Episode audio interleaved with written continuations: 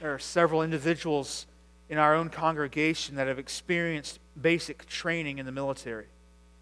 I'm thankful for the men and women of our nation's military, past and present. I was reading a little bit, just a little bit this week, of some training for, some preparations for military training, not for me, but for just the knowledge of it. And I came across one, one website that was called the Ten Commandments to Preparing for Military Training. Be motivated. Concentrate on upper body strength. Run. Know minimum standards. Be a team player. Know the ranks. And on and on. Whether it's preparing for military training, preparing for parenting, which may be the harder of the two, preparing for a new job, preparing for retirements, all of us look to the future with questions. Joshua chapter five outlines for us some of the ways in which God prepared His people for inheriting the land that He had promised to deliver them to and to give to them. I invite you to turn in a paper copy or an electronic copy of the Bible to the Old Testament and find the book of Joshua. If you're using the Pew Bible, you can find it on page one sixty-nine. If you aren't familiar with the layout of the books of the Bible, the big numbers are the chapter numbers, the little numbers are the verse numbers, and today we're looking at chapter number five. This is the seventh sermon in a series that we're doing through this book that records for us the history of a promise-keeping God. I hope that you are and that you have been encouraged uh, with the promises of God and the way in which He fulfills those promises to us, His children. For instance, I'm encouraged that God promises eternal rest for all those who place their faith in Jesus Christ.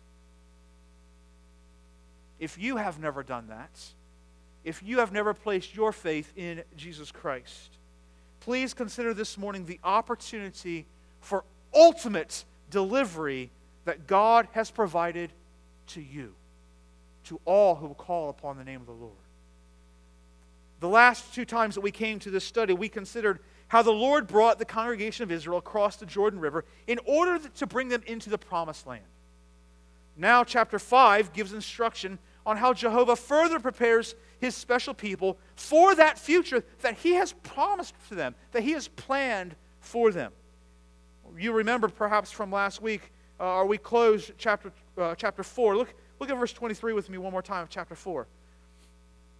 For the Lord your God dried up the waters of the Jordan from before you until you were passed over, as the Lord your God did to the Red Sea, which He dried up from before us until we were gone over, so that, so that all the people of the earth, so God did this at the Red Sea and God did this again at the Jordan River. He did this so that all the people of the earth might know the hand of the Lord, that it is a mighty hand, and that you might fear the Lord your God forever. And it came to pass, chapter five, verse one, when all the kings of the Amorites, which were on this side, which were on the side of the Jordan westward, and all the kings of the Canaanites, which were by the sea, heard that the Lord had dried up the waters of the Jordan from before the children of Israel until they were passed over, that their hearts melted. Neither was their spirit in any of them any more because of the children of Israel. Well, God said, I'm going to do this so that all the people of the world will, will know my mighty hand, and so that you will fear me forever. And chapter five, verse one tells us that it worked. The hearts of the people west on the west side of the, of the Jordan River, they melted in fear. Have you noted, as we've been walking through our study, how slow the pace is uh, so far? It's twenty-four chapters long, Joshua. It's not until chapter six that we actually see some battle scenes. We actually see some going in to invade the land. This is like now, as we come to Joshua chapter five, it's like hitting the pause button on the action and making sure that people are prepared to do the work of God, God's way. Aren't you glad that God knows your future? Aren't you glad that God prepares you for your future? Now, sometimes we, we deceive ourselves into thinking that we could plan a better future for ourselves than God could. Now, we don't say that out loud, but that's how we think and that's how we live. God, my future should look like this. My future should unfold in this way. Or sometimes we wish that we could at least know what his future plans are for us. But when it comes down to it, there's a lot of comfort for us as we acknowledge that God does have a plan. He has a future plan for us. Jeremiah twenty-nine, for I know the plans that I have for you, declares the Lord, plans for welfare and not for evil, and not for evil, to give you a future and a hope. We talk a lot about the future. At least we do that at our house. We talk about next week. We talk about summer break from school. We talk about family vacation. We talk about high school graduation. Then we kind of have to stop right there because I'm trying to convince the kids that my allergies that are making my eyes water. Brothers and sisters, there is a hope. There is a confidence. There is a rest. There is a peace that comes when we acknowledge that God has a future planned for us. God is, is working in you now to prepare you for the future that he has planned for you. And that's really the thrust of, of this passage in, in Joshua chapter five. God uses his extraordinary ways to prepare you for the future that he has planned for you. God uses his extraordinary ways to prepare you for the future that he has planned for you. We'll note three extraordinary ways of God that are evident in Joshua chapter five. First of all, we see his extraordinary way of claiming us as his people. God has an extraordinary way of claiming us as his people. Follow along as I begin reading at verse number two now. At that time the Lord said unto Joshua, make you sharp knives and circumcise again the children of Israel the second time. And Joshua made him sharp knives and circumcised the children of Israel at the hill of the foreskins. And this is the cause why Joshua did circumcise. All the people that came out of Egypt that were males, even all the men of war, died in the wilderness by the way after they came out of Egypt. Now all the now all the people that came out were circumcised, but all the people that were born in the wilderness by the way as they came forth out of Egypt, they had not been circumcised. For the children of Israel walked forty years in the wilderness till the people that were men of war, which came out of Egypt, were consumed because they obeyed not the voice of the Lord, unto whom the Lord sware that he would n- not show them the land which the Lord sware unto their fathers, that he would give us, a land that flows with milk and honey. And their children, whom he raised up in their stead, them Joshua circumcised, for they were uncircumcised because they had not been circumc- they had not been circumcised along the way. And it came to pass, when they had done circumcising all the people, that they abode in their places in the camp till they were whole, till they were healed. And the Lord said unto Joshua, this day have I rolled away the reproach of Egypt from off of you. Wherefore the name of the place is called Gilgal until this day. Now, if you are not familiar with the Old Testament, this probably seems fairly strange to you. When I was reading this week about preparing for military training, none of the websites recommended circumcision. Why in the world, why in the world, on the cusp of war with the inhabitants of the land that they were invading, why in the world does God instruct the men to be circumcised? What kind of strategy is it to incapacitate all the warriors for three days until they were healed up, right as they enter into enemy territory? Does that sound like sound, solid military strategy to you? It's an absolutely extraordinary way that God guides.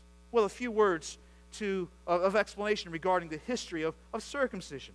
When covenants were made in the ancient Middle East, they were sealed with a sign. Maybe you remember the, the covenant that God made with Noah, and there was a sign. It was sealed with a rainbow in the sky. Or perhaps your mind goes forward in Hebrew history to the covenant made uh, in the book of Ruth that included uh, the sign of someone re- by, by someone removing their shoe. Covenants were sealed with a sign.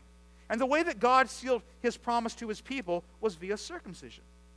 In Hebrew idiom and expressions in Hebrew, to make a covenant was actually to cut a covenant. For example, an animal was cut off from life as a substitute to save a, a consecrated family in the Passover meal. In circumcision, the foreskin of a male was cut off to save the whole person from being cut off by God's judgment. So, circumcision was the mark of the covenants, signifying membership in the covenant's people of Israel. This was God's way of claiming his people. This was God's way of looking at his people and saying, these are mine. They are my people. Forty years prior, just before the Israelites crossed the Red Sea, God had instituted the Passover and the circumcision of males in order to mark his people as being his people. And that's what Joshua chapter five, verse two was all about. It's talking about when it refers to circumcising the children of Israel a second time. Obviously, it's not talking about the same individuals. And he goes on to explain, it's referring to all the Israelites that had been circumcised before the Exodus. But all of those individuals had died in the wilderness. Therefore, at this point, this generation of Israelites had not been circumcised. The fact that they had not been recalls the sad results of their unbelief and the rebellion of these this generation of Israelites against the Lord. The narrator even refers to them being consumed by the Lord. Quick rabbit trail. There's a warning that comes through this sign of circumcision. Those who had come out of Egypt had been circumcised. But verse six tells us that those were consumed because they didn't obey the voice of the Lord. First Corinthians chapter ten, the Apostle Paul tells us that you can experience the Exodus, you can eat the manna, you can drink the water from the rock, and yet remain in unbelief. Friends, understand this. You can have the marks of the people of God, but still lack the response of the people of God. You can take of the table unworthily. You can be dipped under water in unbelief. And it is possible to be received into membership of a church through deception of self and deception of others. But God cannot be deceived. Hear the warning this morning. You can experience church life, you can read the Bible, you can talk Christianese, and yet remain in unbelief.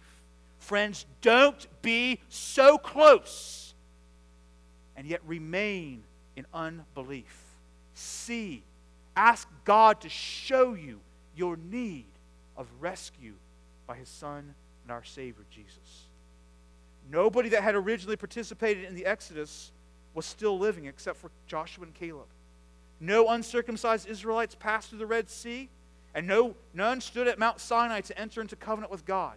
And now, none would enter into the promised land until this renewing of a promise was signified through circumcision. Israel was taking the responsibilities of the covenants through this sign. And it was through their obedience to the covenants that this judgment could be removed from the nation. The reproach of Egypt was no longer on them. So for us, as we think, we need judgments removed also, don't we? Because we enter into this world in sin and in rebellion against God and due for judgments. And so we need judgment removed. And that can only happen through belief in what Christ has done. Circumcision reminds us that every single one of us needs to have sin cut out of our lives. We can't cut our evil heart out ourselves. That's up to God. And he does that via the cross, via, his wor- via Jesus Christ at the cross. We testify of that when we are baptized. God was renewing his covenant with Israel, an extraordinary way of displaying his extraordinary grace. Circumcision was a way for God to renew his covenant with his people, to claim them as his. He says, these are mine. God's way of claiming us as his own is an extraordinary way that God works to prepare us for our future. But it's not only the outward sign of our own baptism. It's not only the seal of salvation that comes via the Holy Spirit that makes his claim to all of us, his claim of us being his, extraordinary. It's the fact that he claims us at all. It's the fact that he claims us to be his people. What hope there is for us as children of God. The hymn writer says it this way, I now am reconciled, his pardoning voice I hear. He owns me for his child. I can no longer fear. With confidence I now draw nigh. With confidence I now draw nigh. And Father, Abba, Father, cry. He claims you as his own.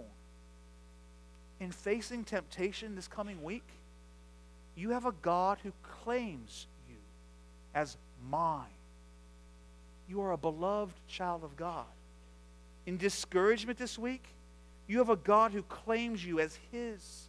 He's not leaving you now. He's not going to forsake you now. So pursue what he has called you to pursue. God uses his extraordinary ways to prepare you for the future, the very future that he has all planned out for you. And one of his extraordinary ways that he prepares you for your future is to claim you as his child, to make you one of his. So maybe later this afternoon or later this week, you should take a time and just go on a walk or sit in your favorite chair and think about all of the ramifications, all of the results of what it means to be claimed as one of God's. What that means for your life this week. What that means for your future. How you can rest because he has claimed you as his.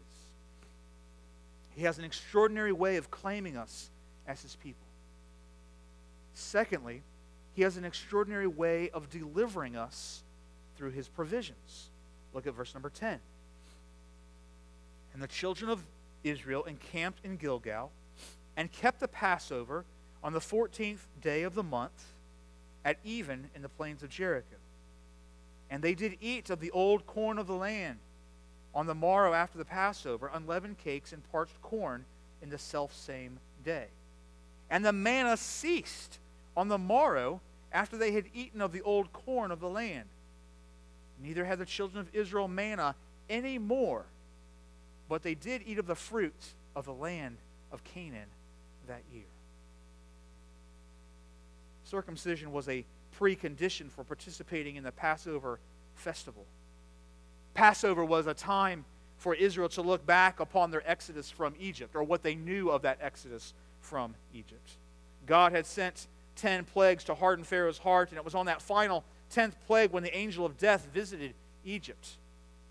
The Israelites had been instructed to put the blood of an innocent lamb along the doorposts of their homes. And when the angel of the death saw the blood that was on those doorposts, he passed over that house without striking death to the firstborn. And then each year the nation would, would commemorate that event through a meal of remembrance called the Passover. And now in our text, as the next generation of Israelites is prepared, preparing to enter into the promised land and preparing for this upcoming battle, God was reminding them that who they were, that they were uh, his people. He was reminding them that they had been delivered from the hand of the Egyptians by his own provisions. Observance of the Passover was a, was a God-appointed means for regularly reminding his chosen people how he delivered them from the hand of the Egyptians in extraordinary ways. The narrator also points to the extraordinary and miraculous provision of manna for the children of Israel every morning for those forty years in the wilderness. This is the only time, I think it's verse number six, that or thereabouts, that refers to uh, the land flowing with milk and honey. It's the only time in Joshua that, that phrase appears. We'd heard about it, right? The children of Israel had heard about it. They were preparing for it. They were looking forward to it. But now, The, the, the narrator points to us that the manna for the children of Israel, uh, it was, it was ceasing because there was new provision for them. But don't all miracles during Israel's history and Israel's conquest point us to the extraordinary ways that God delivers? Not only had he provided manna for forty years, he had also provided protection and guidance through the wilderness. He helped them cross the Jordan River. He will provide for a, a weakening of the fortified city walls of Jericho, which will just crumble to the ground. He's going to provide uh, uh, hailstones to crush their enemies. He's going to, to command the sun to stand still. He will over and over again display his extraordinary ways of deliverance in providing for them. It's a new page in Israel's history. His, the wilderness was behind them, the promised land was before them, and their diet changed as well. The manna was God's special provision for an exceptional need, but now their need changes and is more normal, so God's provision comes via ordinary means, fruit of the land. But it's still provision, isn't it? It's still God's extraordinary way of providing. Here is a point for you to consider. God's provisions of deliverance, God's provision to deliver his people, is extraordinary whether or not the means is extraordinary.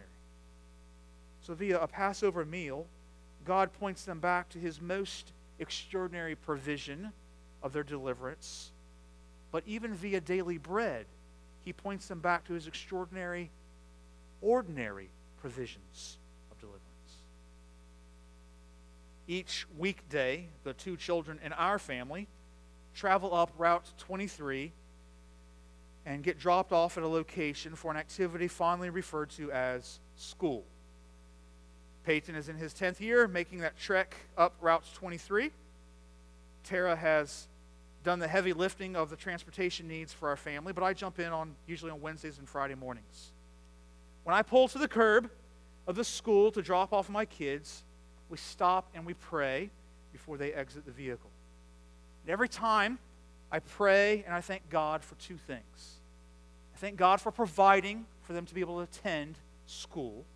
And secondly, I thank God for the safety in our arrival to the school, driving up twenty-three to Leola every day. One morning a few years ago when Tara was driving, an oncoming car crossed the double yellow lines into her lane. She swerved to miss, and that car ended up colliding with cars behind our family vehicle. And of course, everyone was shaken after that event, but it also left everyone thankful for God's provision of deliverance. Maybe it would be most helpful to ask ourselves this question, though. What is more extraordinary? Provision of deliverance in a near miss, or a full decade of daily deliverance of safety?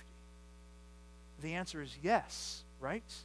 God is extraordinary to deliver in a single instance, and he's extraordinary to deliver over and over and over again over a period of many instances. You see, God is in a pattern of being extraordinary by ordinary means. Picking up a paycheck is an ordinary thing that you're able to go through, but it's an extraordinary provision for you. Sitting down to a warm meal, conversations with a friend, fuel for your vehicle, a restful night's sleep, good health. His mercies are new every morning. Great is his faithfulness.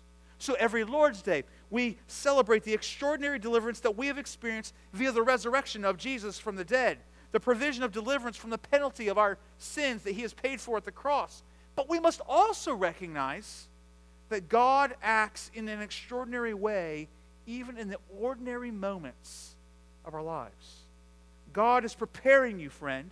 He is preparing you for his future plans for you in extraordinary ways by providing deliverance for you. Chiefly, he has done this by providing your deliverance from the penalty of sin, but he's also doing it through daily grace to provide for all of your needs, to give you deliverance in your marriage issues, in your parenting issues, in your career issues, in your retirement struggles. Brothers and sisters, take hope. Take confidence in the ultimate and the daily deliverance that he provides to you. His deliverance is preparation for your future. And God uses his extraordinary ways to prepare you for the future that he has planned already for you. He's extraordinary in claiming you as his own people. He is extraordinary in delivering you through his provisions. And thirdly, in the last part of the chapter, we see his extraordinary way of humbling us with his presence. Look at verse number thirteen. And it came to pass when Joshua was by Jericho that he lifted up his eyes and he looked, and behold, there stood a man over against him with his sword drawn in his hand. And Joshua went unto him and said unto him, Art thou for us or for our adversaries? And he said, Nay, no. But as captain of the host of the Lord am I now come. And Joshua, he fell on his face to the earth, and he worshipped, and he said unto him, What saith my Lord unto his servants? What do you want me to do? And the captain of the Lord's host said unto Joshua, Loose thy shoe from off thy foot, for the place whereon thou stand is holy. And Joshua did so. Joshua was not expecting this individual. He was clearly surprised. This individual's appearance was confusing or ambiguous to Joshua.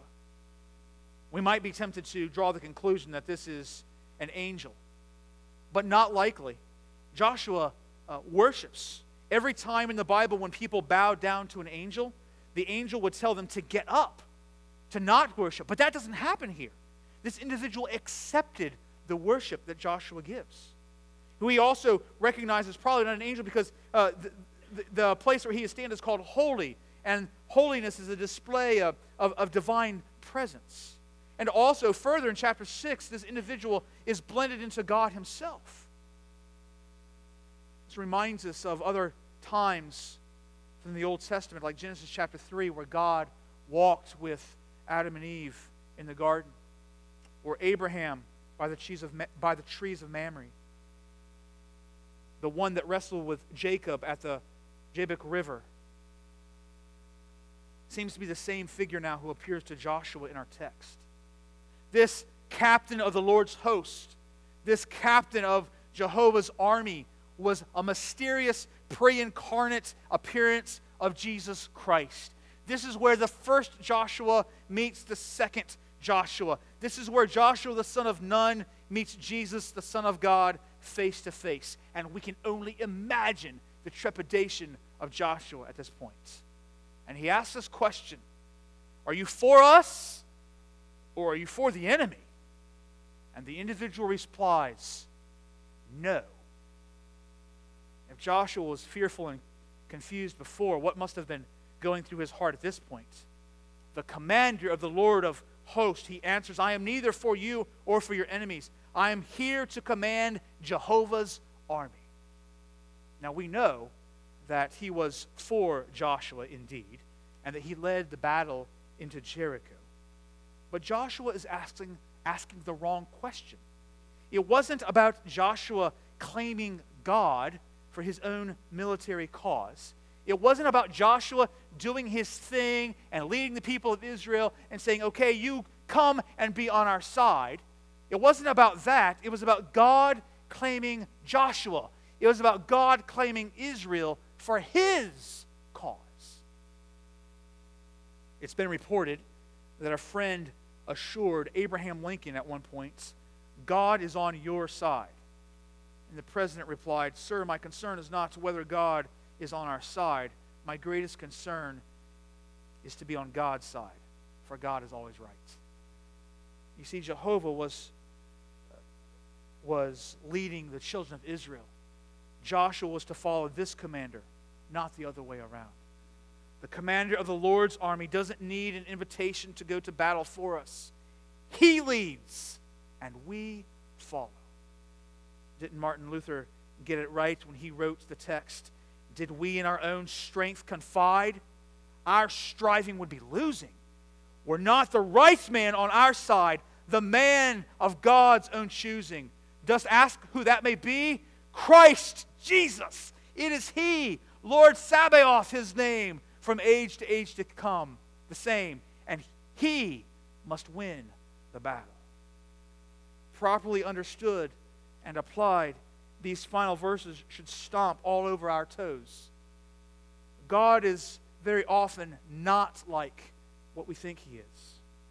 God smashes our false perceptions of him and the false expectations that we make of him. In the presence of the commander, Joshua drops to the ground and he asks, "What should I do? What would you have me to do?" Do you recognize the power and the holiness of Almighty God? Jonathan Edwards, in his sermon, Sinners of the Hands of the Angry God, he said it this way: "There is nothing that keeps wicked men at any one moment out of hell but the mere pleasure of God. The wrath of God is like great waters that are dammed for the present. They increase more and more and rise higher and higher till an outlet is given. And the longer the stream is stopped, the more rapid and mighty is its course when once it is let loose. The God that holds you over the pit of hell, much as one holds a spider or a loathsome insect over the flame, his wrath towards you burns like fire. He is of purer eyes than to bear to have you in his sight. You have offended him infinitely more than ever a stubborn rebel did his prince. O sinner, consider the fearful danger you are in. It is a great furnace of wrath, a wide and bottomless pit. You hang by a slender thread with the flames of divine wrath flashing about it." I think that some days, and in our world today, we have lessened in our own minds and our own hearts the holiness, the greatness of our God. Boyce said it this way: "The God in our minds is always smaller than the true living God, if only because our minds are too small to fully conceive of or encompass him." Time with God, as we spend that time, reveals more and more of his greatness and more and more of our smallness. Consider the greatness of your God and the smallness of yourself. But so often we get caught up in our own little bubble. We expect God to be on our side and pursuing our Christian agenda that we have for church, that we have for school, that we have for our marriage. And it's not about God being our, on our side. It's about us being on God's side. It's about us following God. And what is the message that is delivered to Joshua? Verse fourteen, "Now I have come." The commander of the Lord's army, Jesus Christ himself, tells Joshua, "Now I have come. My presence is with you." Friends, the second Joshua has come. He has come to be with us. Jesus went to a cross and he allowed the sword to be applied to him, and Jesus allowed God to be against him, so that God is always, even in our failures, for us. Brothers and sisters, recognize that God is bigger and greater than you can even imagine, and his extraordinary way of humbling you with his presence, it prepares you for what lies ahead. This is a God that is wiser than you, more compassionate than you, more patient than you, completely holy, just, pure, righteous, and merciful. He humbles us with his presence so that we can trust him as he leads us in the future that he has planned for us. So maybe you've been con- contemplating the future. Maybe you have spent a lot of time wondering what the future holds for you, always wanting to be prepared for the future. Relationship in your marriage, a job, health, other relationships, retirement, some other sphere of your life. God uses his extraordinary ways to prepare you for the future that he has planned for you. The creator of the world, our creator who spoke the world into existence, the Alpha and the Omega, the beginning and the ending, the good shepherd of the sheep, the commander of the Lord's army, has come to be with us. The second Joshua appeared on this earth in order to place his claim on us as his people, in order to deliver us from the penalty of our sin and to humble us with his ongoing presence with us. Christian, he is the one that you can rest in for your future. He is the one that you can follow for your future. If God be for us, who can be against us? What else do you need to know to obey the calls of God on your life? The Lord is on your side. You have been called by God to follow Him. He is your commander. So go forward with obedience. Go forward with thanksgiving. And go forward with trust and the plan of the commander of the Lord for your life. Let's bow our heads and close our eyes.